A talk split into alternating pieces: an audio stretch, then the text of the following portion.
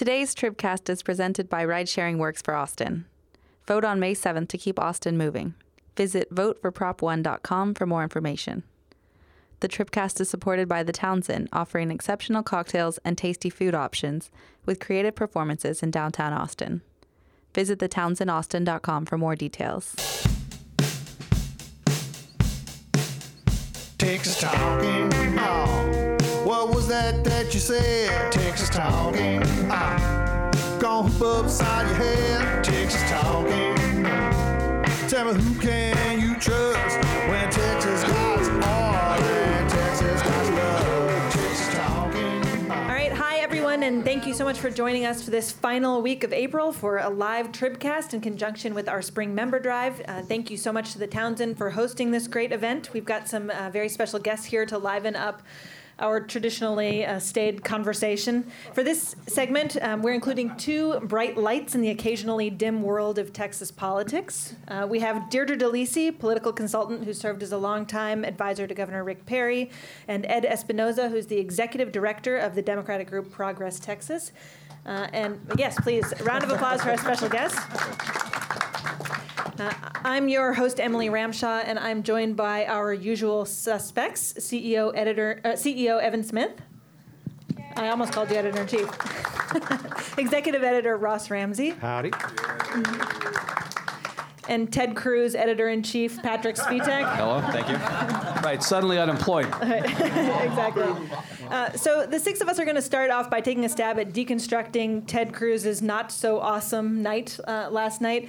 Uh, I knew that there was probably news coming on Monday night when I got a very late night text message from Patrick saying, "I think there's a 20 to 30 percent chance that Cruz is going to be out tomorrow. Should I pre-write a story?" And my normal reaction to that is, "Yes, sure, might as well." Uh, he turned out to be 20 to 30 percent right. Um, so, Patrick, tell us about how things played out for you, how you basically got the news yesterday, and, and how things sort of unraveled from there. Sure. Well, I think a lot of people viewed Indiana as a make or break state for Cruz mathematically. If he wanted to have any chance of denying Donald Trump the 1237 delegates, he needs to, to clinch the nomination before the Republican National Convention. So we knew that heading into the state. Um, Cruz was coming off of you know this losing this huge losing streak in the Northeast. You know, obviously losing uh, New York, but then these five other Northeastern contests coming in third and five out of six of the, or you know, in most of them basically. And so he really had a momentum problem coming into Indiana to begin with. Um, his campaign went all out in Indiana. Um, I think if you look at the level of organization they had there, the level of uh, you know paid media they had there, and just the level of travel they had there, the only thing you can compare it to is the effort they put into, at least proportionally, the effort that they put into Iowa. Um, and that was another state where they just you know focused like a laser on winning there. And so huge stakes and um, you know, Cruz spent, you know, basically camped out there for a week. And as we saw last night, it, it didn't really pay off. Um, I, I believe the last time I checked the, the returns, I mean, he lost by 16 points to Trump. Um, and so, you know, the scene in Indianapolis, it was the election night party was held at uh, Union Station downtown, this, you know, kind of beautiful historic building. And, um, you know, T- TVs went off pretty early. They weren't showing the news to his supporters. Um, it became a pretty, uh, it became pretty clear early on it wasn't going to be a good night for him. Um, and you know, he came out. I think maybe an hour, an hour and a half after it was clear that he had lost by a lot. Um, and the first thing you notice is his parents are on the stage, which you don't see a lot. Usually, it's obviously a special moment when the parents. Never a out. good sign if your parents are on the stage. Everybody, Both parents, everybody yeah, comes yeah. with the bereaved, Yeah. right? The rim turns into yeah. a tomb, right? Yeah, I mean, his dad is, is a very visible surrogate, campaigns for him a lot, but to see his mom on the stage too was certainly, a, you know, that was probably a signal that it was not going to be a, a positive announcement. And so, um, you know, you have uh, this this make or break state. You know, it became very as soon as polls closed, pr- Trump was projected to win, and so mood in the room was was pretty grim. Um, they knew that this was not going to be, you know, a pretty optimistic speech. And as he obviously got into his remarks, um, you know, he announced that he was with, uh, with suspending from suspending his campaign. And there were people in the room who were yelling like, "No, don't do it!" And um, Uh, other than the press? yeah, exactly. But other than be your quiet. yelling Yeah, I who was else cheering, yelled keep going. Patrick? Stop, right. But I mean, you know, as recently as yesterday morning, Cruz was saying that he still thought there was a path to nomination. I mean, Deirdre, what do you think changed for him between the morning and the evening? Uh, well, I mean, math, the, the number, I mean, the delegate count. Um, I- think had he kept it closer in Indiana, he would have had a more plausible um, path to continue on and continue to the fight and and um, try to see if the western states and California could have made a difference. But you know, politics is a momentum game, and he had great momentum coming out of Wisconsin. And then he ran into that brick wall in the Northeast, and New York, and the, the, the amount that he lost in New York by led to tremendous losses in those four other Northeastern states you know, it's just hard. It's hard to make that up after you, you, run into a headwind like that. And you can talk about making the comparison between what he did in Iowa and what he did in Indiana, but in Iowa, he had months and months and months to um, secure that victory. A week in Indiana after the two weeks he had had prior to that, it just, you know, a 16 point loss was devastating. He didn't, you know, Trump got way more delegates than he needed in order to be on the path to get the delegates he needed to secure it on the first ballot. And so at the end of the day, I thought he made a very mature decision to get out now in a very classy way rather than to keep it going. Uh, and I think, and I think people clearly believe with an eye towards 2020. I think Deirdre makes a great point. You know, they say in the music business that you take 20 years making your first record and 18 months making your second. And Iowa was like his first record. He didn't have a lot of time to make his second record in Indiana. As much effort and time as he put into it, it was not going to be enough to turn that momentum around. And everything he did in Indiana turned out not to work. Picking Carly Fiorina, who is not even popular with his own supporters, turned out not to work. Making the deal with John Kasich, which came unraveled within about five minutes, turned out not to work. Right. They had to apologize at least twice for things that his wife, who is not guilty of having done anything wrong, said, you know, Heidi Cruz said, well, my husband was an immigrant, and then the campaign had to come back and say, well, actually, he wasn't an immigrant. it just it seemed like it, it seemed like every place that he turned, that they turned in Indiana, things went went terribly wrong. What was the purpose of that um, fit he had yesterday afternoon, where he, you know, he stopped and took sure. Donald Trump's face off at the end? I was trying to imagine which scenario that was in front of him made sense of that? I mean, if he stays in the race, does this make sense? If he gets out of the race, does this make sense? Can somebody explain this? Desperation. You're referring to what he said in, in Evansville? Right. Yeah. Um, this well, is the pathological yeah. liar. Venereal speech. disease. Sure. Yeah, yeah, right. Always you go there. Yeah. yeah. Based on what I've heard and in, in the reporting that's been out there today, he had already made up his mind early yesterday morning, 3 a.m. according to some people, um, that he was going to get out of the race if he lost Indiana.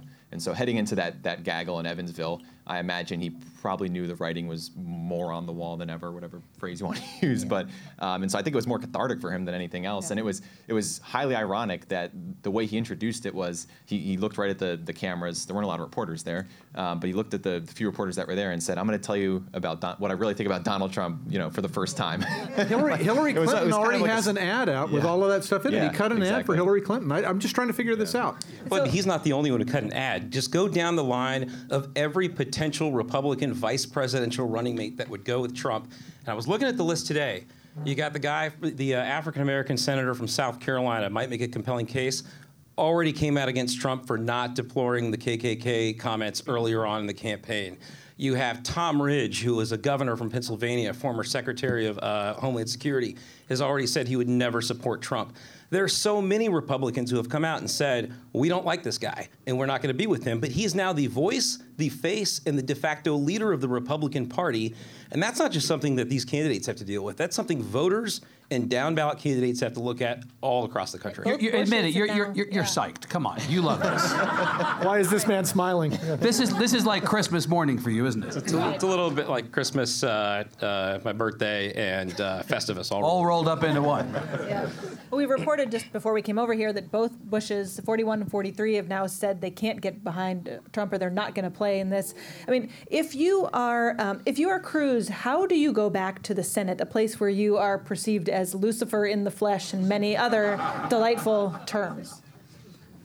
I'm not. I'm not convinced it accrues to his benefit. He's got a high enough profile uh, to, if he wants to continue on the path to running in 2020.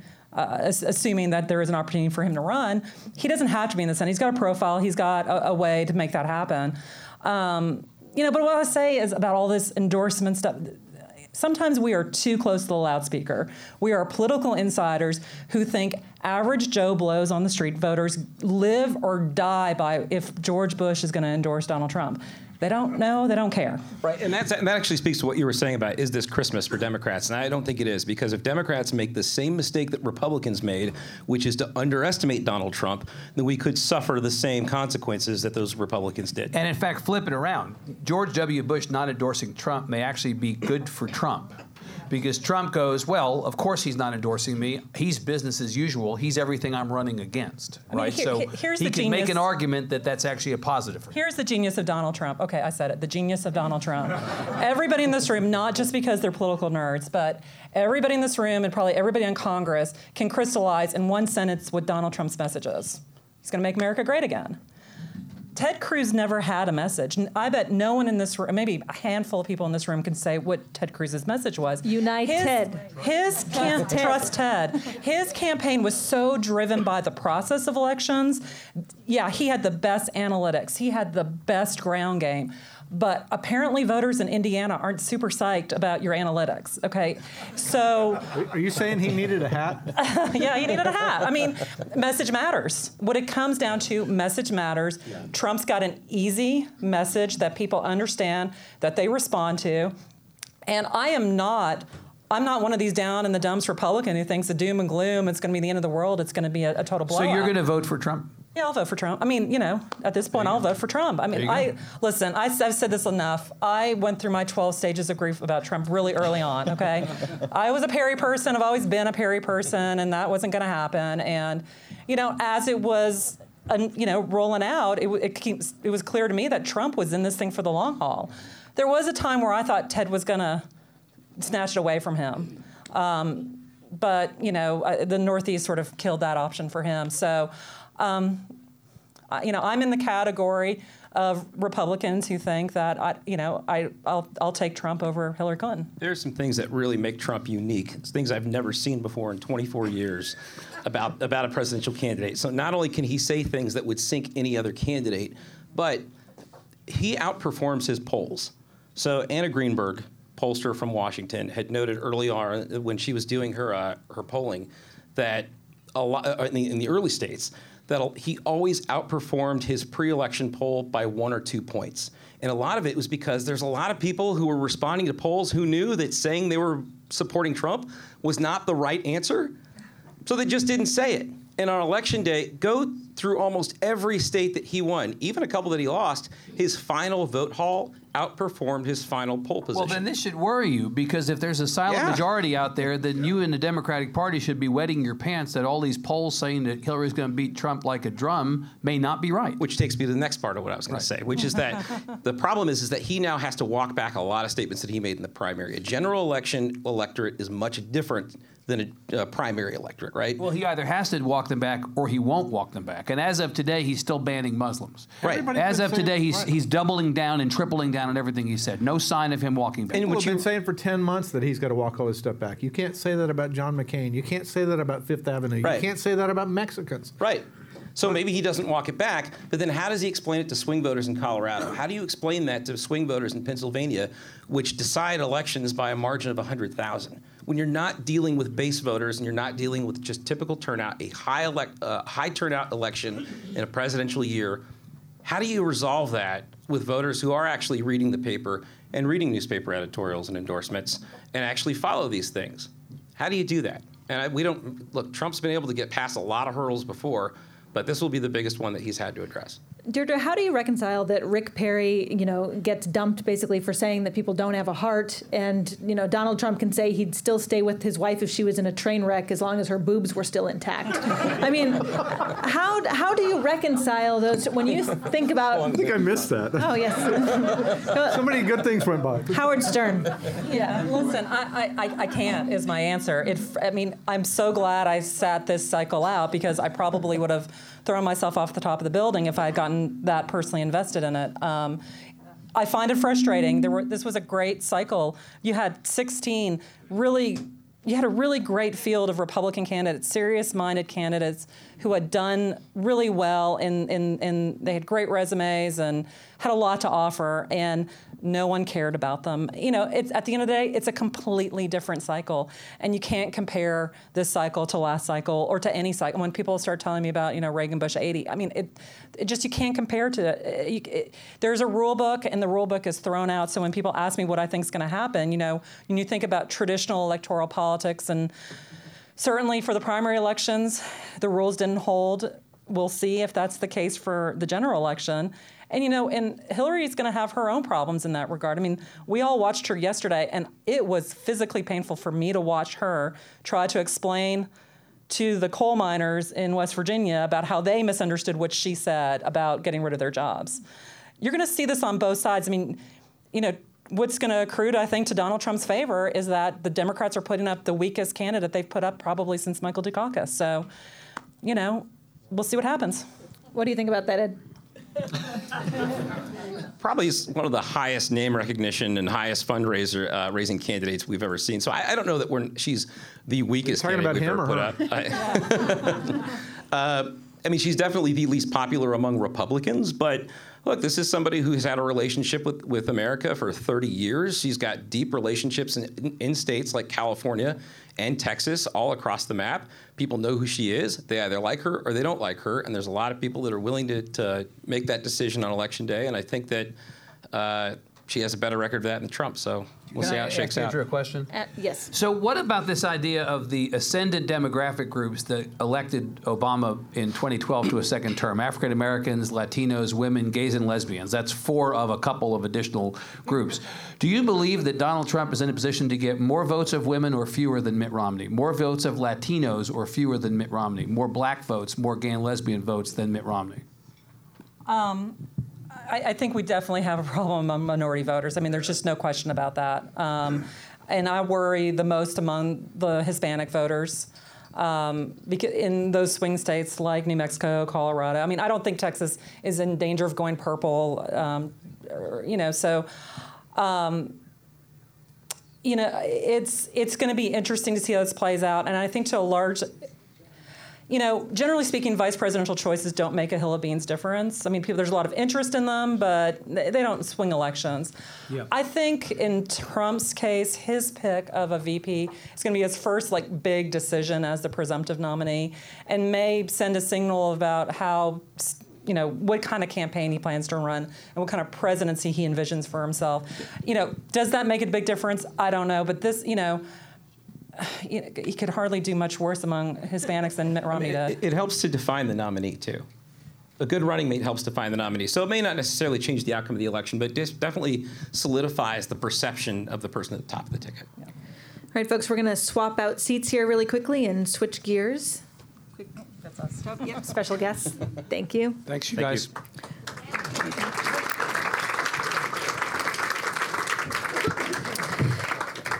right, to talk about our friends up the street at the Capitol, uh, I'd like to bring up State Representative Celia Israel, Democrat of Austin, and Jonathan Saenz, the president of Texas Values. Come to join us.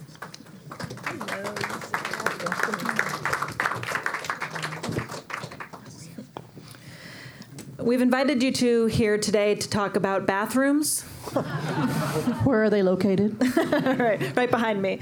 Uh, and in particular, whether Texas is going to be ground zero for the next state fight over uh, transgenders and, and bathroom use. Uh, we've already had uh, Lieutenant Governor Dan Patrick saying, you know, the handwriting is on the bathroom wall, that Texas will be a state that has this conversation. That wasn't in the bathroom I saw. yeah, right. Um, we uh, saw news out of um, AG um, Ken Paxton's office today that he has asked Target, the the you know big box store, to explain exactly what its plans are for keeping uh, women and children safe in bathrooms. Um, Start us off here, Ross. Tell us what whether. Yeah, we know you like to talk Why about Ross? bathrooms. I do like to talk about bathrooms. Yeah.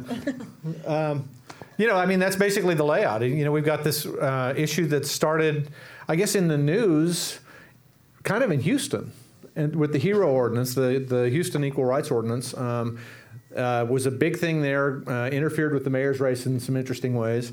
Went to North Carolina, um, interfered with the governor's race in some interesting ways, and now has gotten into the presidential race. In the meantime, um, some of the most prominent conservative politicians from Houston are now bringing this to the state level. Obviously, you know, Lieutenant Governor Dan Patrick is one.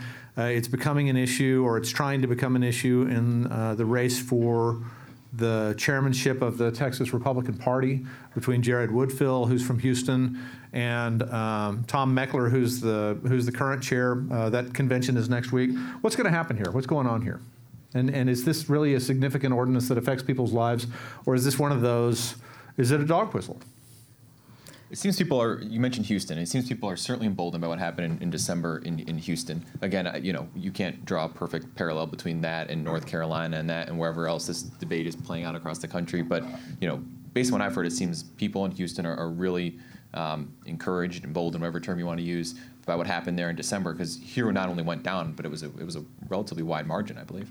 So, Jonathan, where does this fall on the priority list for you? Well, I think there's no question that this is a very important issue in the state of Texas and nationwide. I mean, there are all kinds of stories coming up. There's all kinds of debate, um, and but I think it's important to for people to understand the context where this is coming from.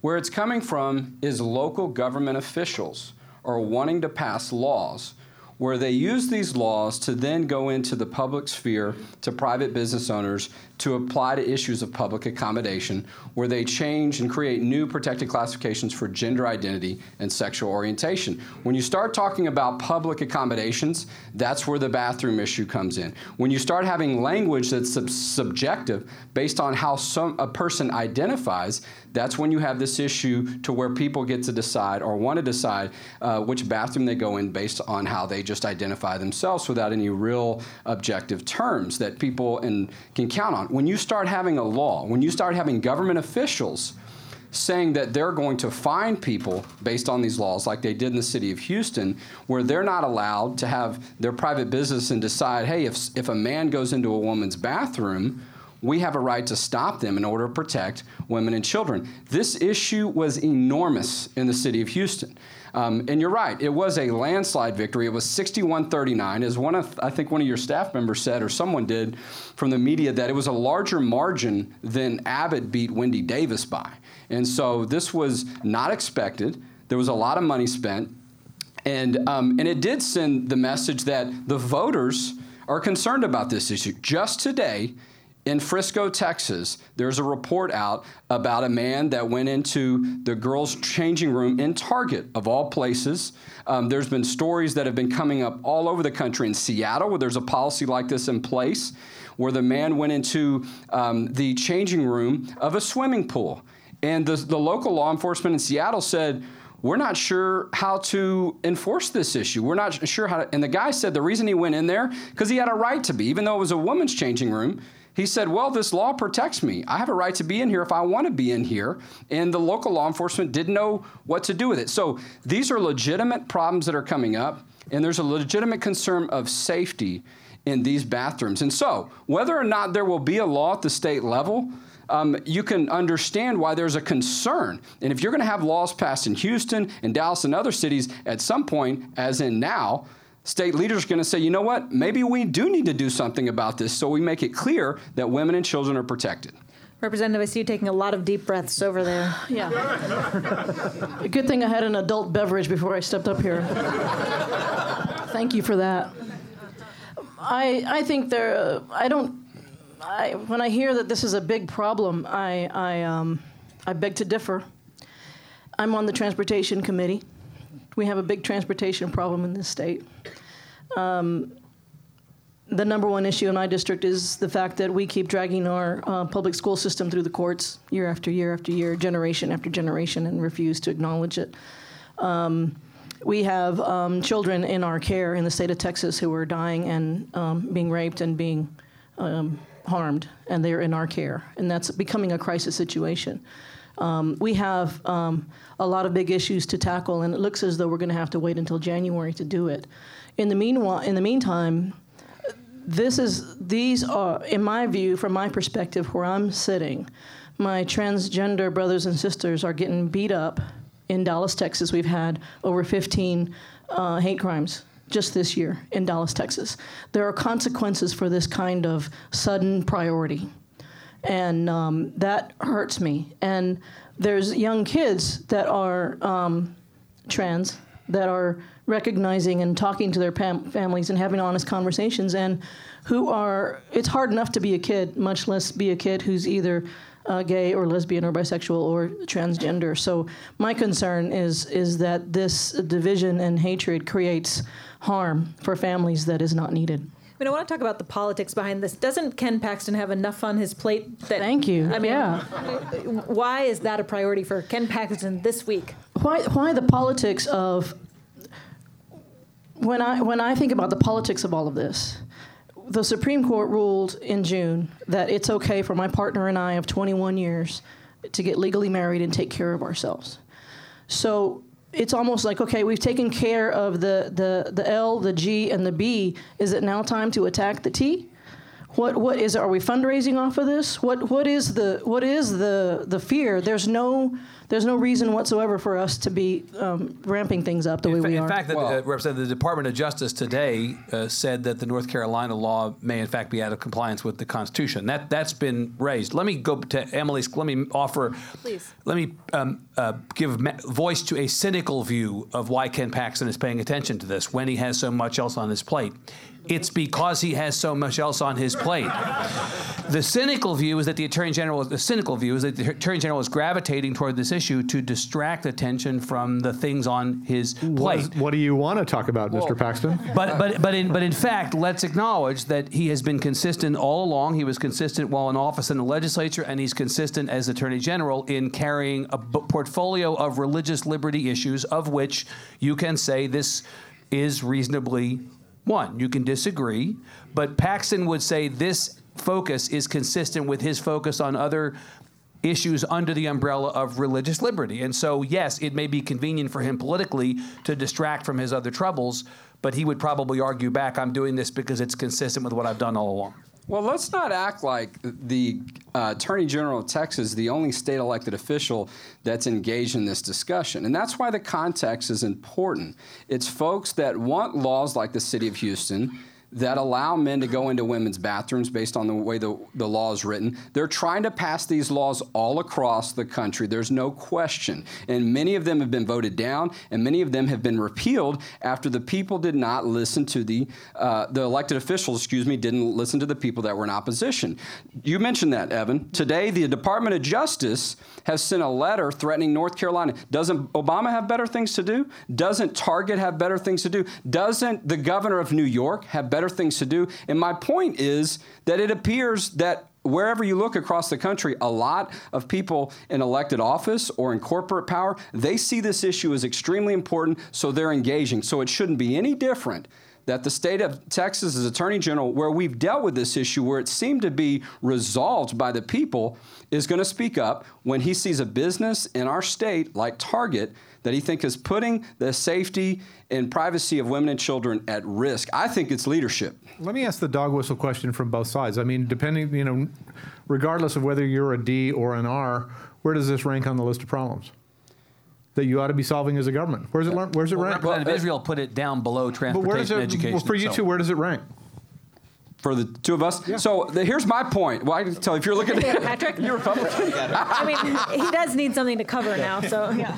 Um, you know, I, I certainly think that it's become very important because of how hard the folks have pushed to try to pass these laws, like the city of Houston. Okay, so city of Houston votes it down. Then North Carolina, what North Carolina did was in response to what the city of Charlotte did. Just like Fayetteville, Arkansas, the people voted that ordinance down after it was passed. Just like in Springfield, Missouri. So the problem is, is these local legislators are not getting the message that the people disagree with them on this issue and that they are a legitimate uh, threat to health and sa- to safety and privacy in the bathrooms. And so, if the local or, um, entities or uh, local elected officials are not getting the message, you're going to see the state get involved in. So, North Carolina, the governor got involved. And so it just depends on how hard the left, if you will, the folks that are trying to push these uh, ordinances for uh, gender identity and sexual orientation, the more that they keep pushing the issue, the more you should expect people on the other side to say, we're, we're not going to allow it to happen or we're going to go against it.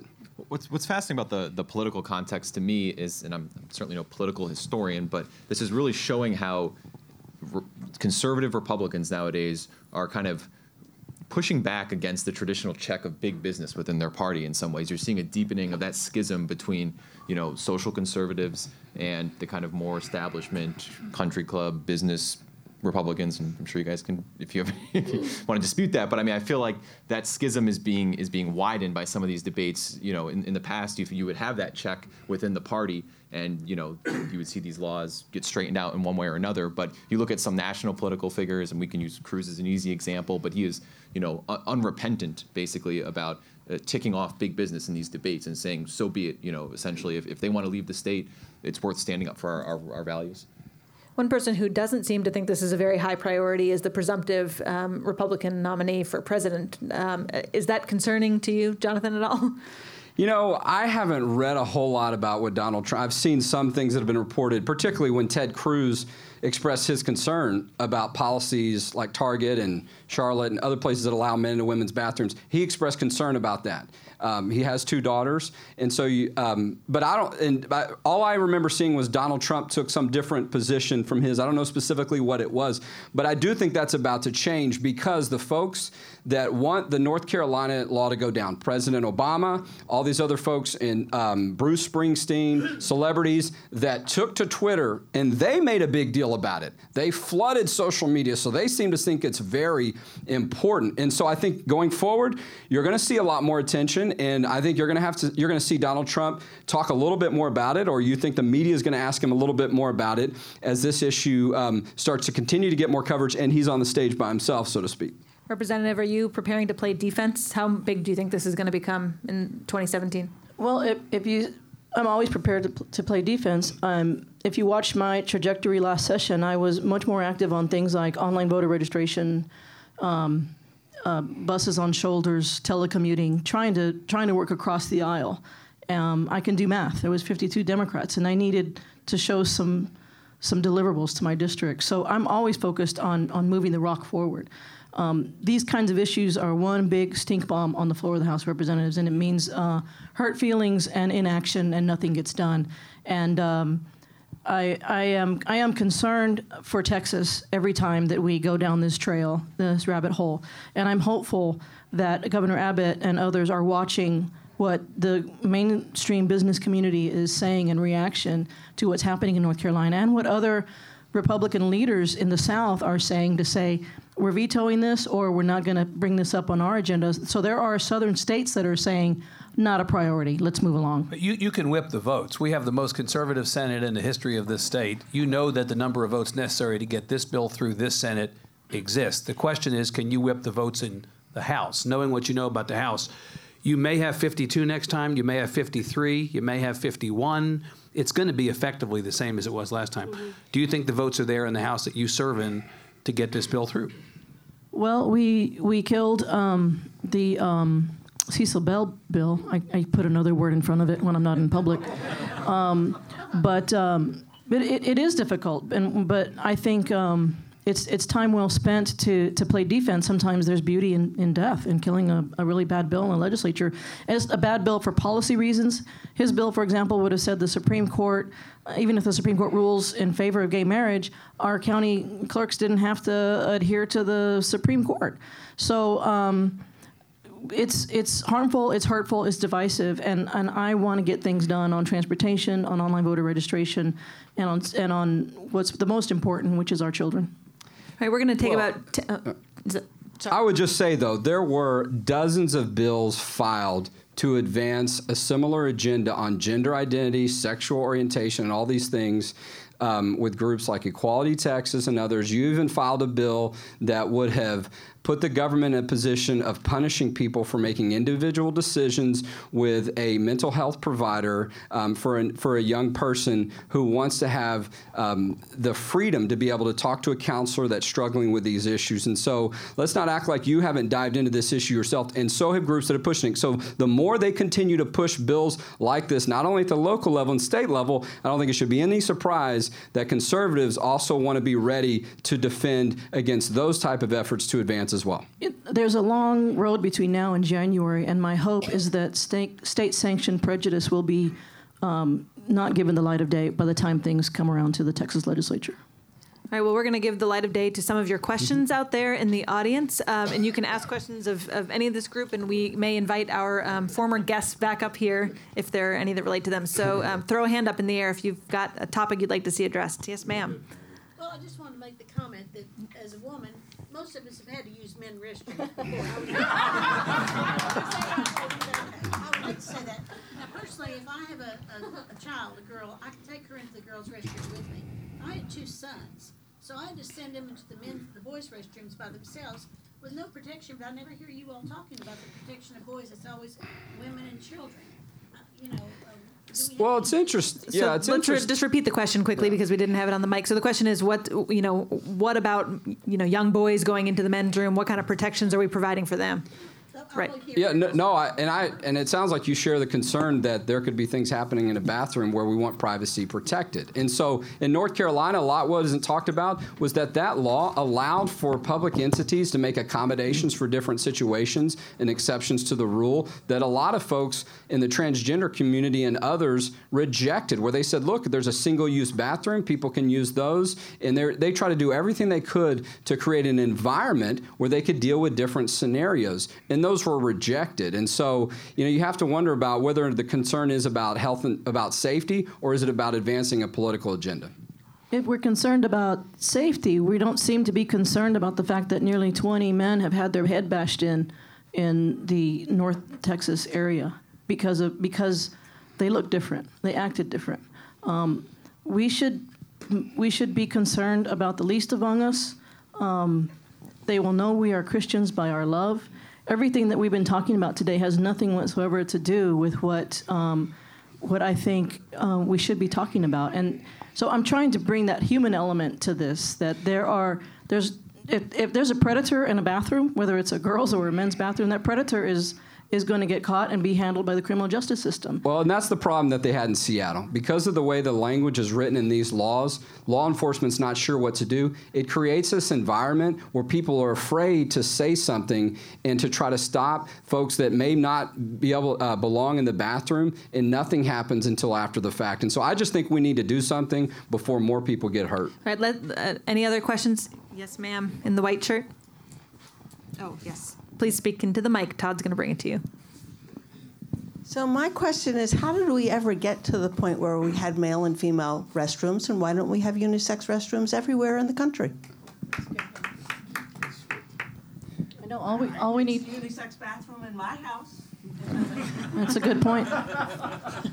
Well, some, some businesses may want to make that decision, but if other businesses don't, we don't think the government should be punishing them and fining them like they wanted to do in the city of Houston if they make that decision.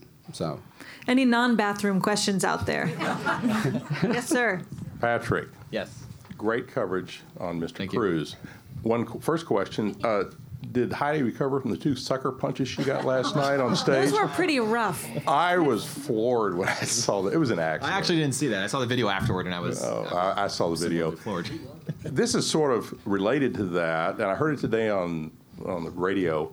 Uh, do you think Trump's nomination, presumptive nomination, will have an effect now on Mitch McConnell and the Supreme Court nomination, out of fear of who he might appoint? Well, in fact, Erick Erickson Sure, of Red yeah. State, the conservative blogger, called today, or the Red State blog, let me just say, I don't know if it was Erick Erickson specific. It was on Red State. It was a prominent conservative. Called for the Republicans to confirm Merrick Garland. Because they, the, and the, the theory was, look, this may be the best, you know, speaking of the art of the deal, This this the may be the deal. best Yeah. deal, best deal we're going to get, actually. Yeah, I mean, this was this was part, you know, central to Cruz's argument to Trump for months was that he was going to appoint, you know, a, a hardcore liberal to replace uh, Justice Scalia, and so I mean, and that obviously didn't, you know, entirely resonate. Um, you know, if you looked at even these these polls where they asked, you know, how much do you care that the next president is going to appoint, you know, a, a reliable conservative to the court, that was certainly up there, but it wasn't the, the top priority for the voters in the polls that that I saw at least. Now there's this conversation about Trump should appoint Ted Cruz to that spot, which In fact, Dan, Pa- Dan Patrick is, for, is for, now an advocate for for. sport would be, you know, Dan Patrick suggested it for sport. It would be great because it's the guy he called a pathological liar yesterday, appointing him, and uh, confirmation coming from his 99 close friends in the United States Senate. Great. Any others out there? Yes. up front here. Hold on one second. There you go. It seems to me that between uh, Trump and Cruz, there's a lot of projection. They're calling each other the same things, and they both fit the bill. Yeah, they've said that about each other that they're both projecting. I mean, we talked about that kind of. Some people call it a meltdown. We, we, I think we used we said it was cathartic, but that you know what he said yesterday um, in Evansville, Indiana. Part of that whole argument that yeah, exactly. Did he feel better after? Did you get any report? you know, Cruz said this guy is a pathological liar. You know, he's a, a case straight out of a psychology textbook. All he does is project. When you call him a liar, he calls you a liar back.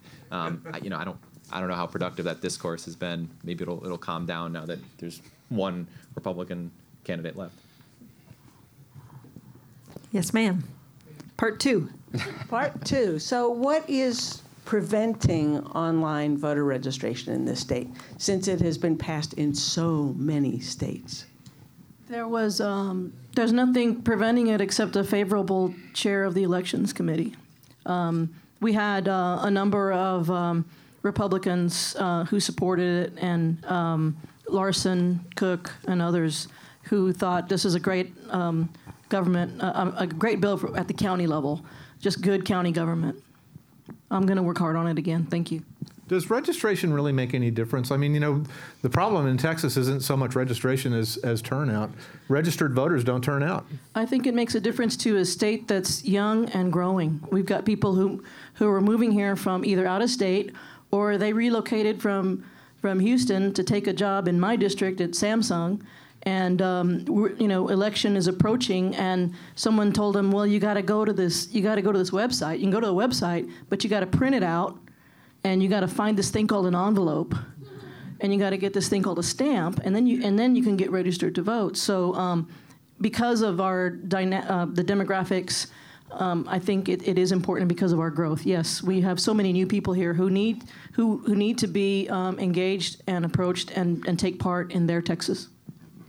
I was, the, what happens to the Republican Party at this point? Uh, you've got essentially what looks like to be their grand coalition is splitting apart. Uh, Trump has kind of take, gone in there with a, a sledgehammer and destroyed it. So where do we where do we wind up? Do we have a 1968 election, or you know what what's the result for the Republican Party at this point? De- Deirdre, you want to get in on this? Deirdre, and then Dr. What's the future of the Republican Party, Deirdre? Um, no one knows. Okay. Thank you very much. We've thrown out the rule book. Okay, the rule book's gone. But again, these dire predictions right now about what this is going to do to the Republican Party, we're too close to yesterday. People just need to calm down for a little while. You know, we're going to have our conventions. Um, this thing is going to settle out. And these dire predictions about this is the end of the Republican Party as we know it, I think are overblown at this point. We are, what, seven months away from Election Day? That's a lifetime. Seven months ago, no one thought Donald Trump's going to be the nominee. So until I see how this thing plays out, I'm not willing to say that this is going to be either you know the blowout that's being pre- predicted. I, and I think any Democrats who are doing a, a dance of joy right now may be regretting that come November. Um, and certainly, I don't think this is going to be this wave election that's going to, uh, you know, um, you know, lead to dire circumstances. You're, you're in the consulting business, and your husband certainly is in the consulting business working with candidates and campaigns. Do you advise somebody running for office in Texas, those few Republicans who have plausible general election opponents, to run away from the nominee in this case or to run toward? So you, let's say, let me, let me be specific. You're, you're working for Will Hurd, who is running for reelection in the only competitive congressional district in the entire state, and you know that he has a tough fight against uh, Pete Gallego. Do you tell Will Hurd, support this guy, jump in the sidecar with Trump, or do you tell him, run a race that's entirely about your district, local, and don't even acknowledge it as a presidential election? I, I, I look at polling data and I say run the race that makes is that makes the sense for you to win. Um, so I, you know, I don't know. I'm not privy to that, but I think any candidate needs to run the race that they need to run in order to win. What and whether or not that is aligning yourself with a presidential candidate or not. I mean, do you think Pete? I mean, how many Texas? I mean, you know, there's there are plenty of people throughout this country who are having that same conversation on the other side. I mean, Sure. what's Right. Joe Manchin going to do in West Virginia? So, it just has implications everywhere. Any candidate in any level of government running for reelection needs to run their race, and if it includes uh, a tie into the federal race, then God bless them. All right, folks, that's all the time we have. Thank you very much for coming, and Thank you. thanks to our special guests. Yep. And I also just wanted to say thank you to the Townsend for hosting this. This is really lovely, a wonderful space for us to have this event. So thanks again. Thank you. Texas talking. Texas talking. Texas talking about Texas talking, baby. Texas talking about TikTok, baby. Texas talk. Don't let them see you cry. Maybe the whole podcast of my dramatic readings. Yeah. I'm kind of like the Sir Patrick Stewart of this podcast.